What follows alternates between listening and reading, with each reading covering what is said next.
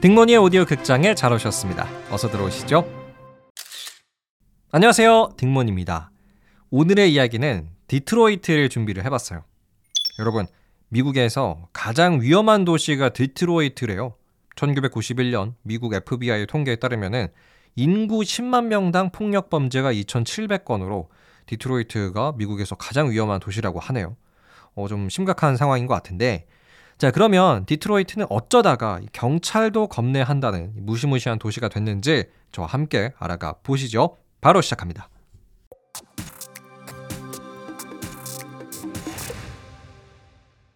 네, 디트로이트. 일단 미국의 북동부에 위치한 도시고요.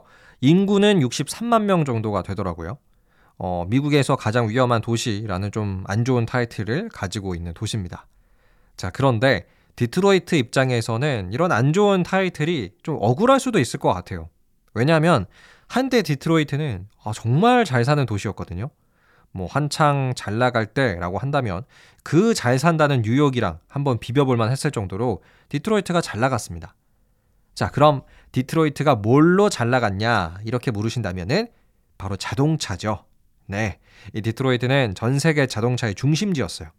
왜냐하면 여러분 그 유명한 헨리 포드의 포드 자동차 회사가 바로 디트로이트에서 탄생을 했거든요. 1903년에 포드 자동차 회사가 디트로이트에서 탄생을 하고 그리고 캐딜락 여기도 진짜 잘 나가는 자동차 회사죠. 이 캐딜락도 디트로이트에서 탄생을 했고 우리나라 사람들한테도 정말 익숙한 그 쉐보레도 디트로이트에서 1911년 만들어졌어요. 그러니까 디트로이트가 곧 미국 자동차를 상징할 정도로 디트로이트에서는 정말 강력한 미국의 자동차 회사들이 많이 탄생을 했습니다. 그리고 과거에는 또 이 미국 자동차들이 막 전 세계를 장악했잖아요. 지금은 뭐 일본이나 유럽 그리고 우리나라 차에 좀 미국 차가 밀리긴 했지만 이 왕년의 미국 차는 이 컨베이어 벨트 시스템 하면서 정말 한 시대를 제패했죠.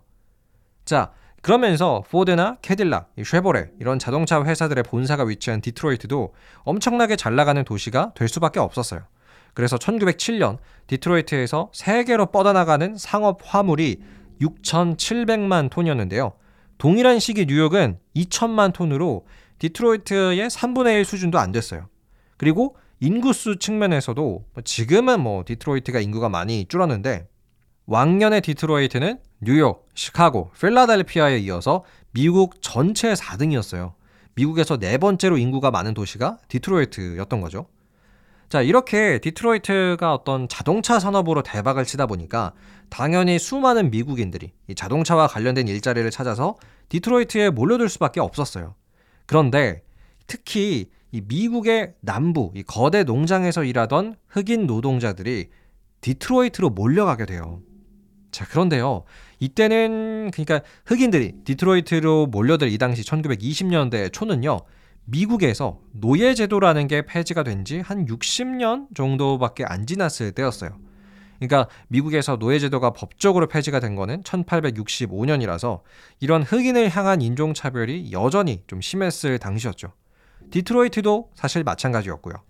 그래서 이 디트로이트로 순식간에 흑인 노동자들이 몰려드니까 기존의 디트로이트에 사는 백인들이 이 흑인 노동자들한테 굉장히 심한 인종차별을 많이 합니다.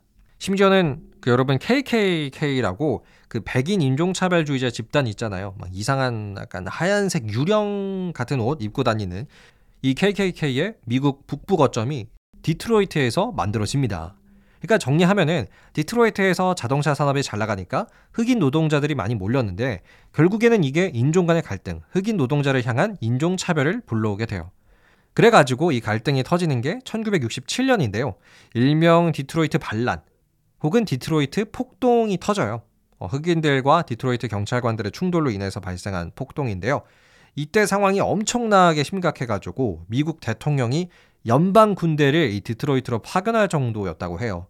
뭐 이거는 경찰이 제압할 수준이 아니다. 군대를 보내야겠다라고 해서 당시에 린든 존슨 대통령이 연방 군대를 디트로이트로 보내서 폭동을 제압합니다. 정말 난리였던 게 이 디트로이트 폭동으로 인해서 43명이 죽고요. 467명이 부상을 당하고 7,200명이 체포되고 2,000채의 건물이 파괴가 됐어요. 자, 그러면 어떨까요? 당연히 이곳에 사는 백인 중산층들 혹은 백인 기업가들은 디트로이트를 벗어나고 싶어 하겠죠. 야, 여기 너무 위험하다. 다른 도시 가자. 라면서 백인 중산층들이 이 디트로이트를 빠져나가는 상황이 생깁니다. 그런데 여기서 엎친 데 덮친 격으로 그 잘 나가던 디트로이트의 자동차 산업이 확 주저앉아 버려요. 지금도 그렇지만 미국 차들은 좀 뭐랄까요? 그 포드의 머스탱 같이 엄청나게 뭐 멋있고 차에 힘도 좋고 하지만 이 문제는 연비가 안 좋다는 거잖아요. 기름 먹는 하마로 불리는데 이 당시 1973년이랑 1979년에 석유 위기 혹은 오일 쇼크라는 게 터져가지고 석유 가격이 급상승하는 사건이 있었어요. 기름값이 한 두 배 이상 올라버린 사건이었는데요. 어, 한 5만 원 하던 게 11만 원 이렇게 돼버리는 거죠. 그러다 보니까 기름을 많이 먹는 이 미국 차들의 인기가 줄고요. 당시에 작고 좀 경제적이던 연비가 좋은 일본 차, 도요타 이런 차들이 엄청난 인기를 끌게 돼요. 그래서 이때부터 디트로이트의 자동차 산업이 크게 죽은 거예요.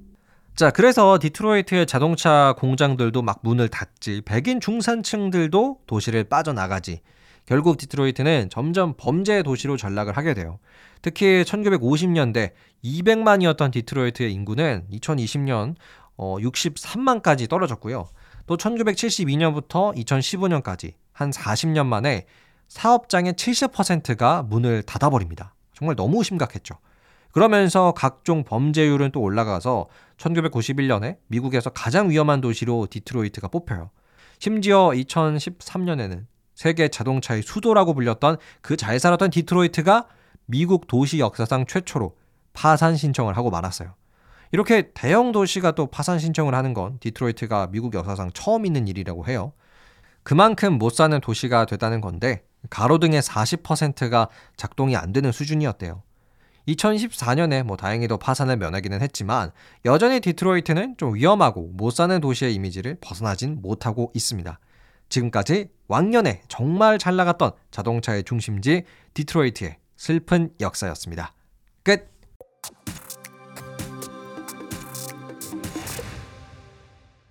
네, 오늘은 여러분과 디트로이트의 역사를 함께 알아봤는데요. 포드 자동차, 캐딜락, 쉐보레 이런 멋진 자동차 회사들이 탄생했던 곳이 또 디트로이트라는 점 굉장히 신기했고요. 하지만 역설적으로 이 자동차 회사들이 어려워지면서 도시 자체가 주저앉아 버리는 이런 상황이 조금 안타깝긴 합니다. 여러분은 오늘의 디트로이트 이야기 어떻게 들으셨나요? 댓글 많이 남겨주시고요. 그럼 마지막으로 여러분이 남겨주신 댓글 하나 읽어보도록 하겠습니다. 아이디 서브님께서 남겨주셨는데요. 이렇게 남겨주셨네요. 요즘 다시 운동 시작했습니다. 딩몬이 들으면서 달리니 시간 가는 줄 모르네요. 항상 감사합니다. 네, 이렇게 남겨주셨습니다. 야, 운동을 다시 시작하셨다니, 어, 멋있는 결정이십니다. 역시 달리기 할 때는 제 역사 이야기죠. 네, 그래도 요새 날씨가 워낙 오락가락 하니까요. 항상 달리실 때 조심하시고요. 네, 앞으로도 많이 많이 찾아주세요. 자, 그럼 오늘은 여기서 마치겠습니다. 재밌게 들으셨다면 구독과 하트 한 번씩 눌러주시고요. 저는 더 재미난 이야기로 돌아오도록 하겠습니다. 감사합니다. 안녕히 계세요.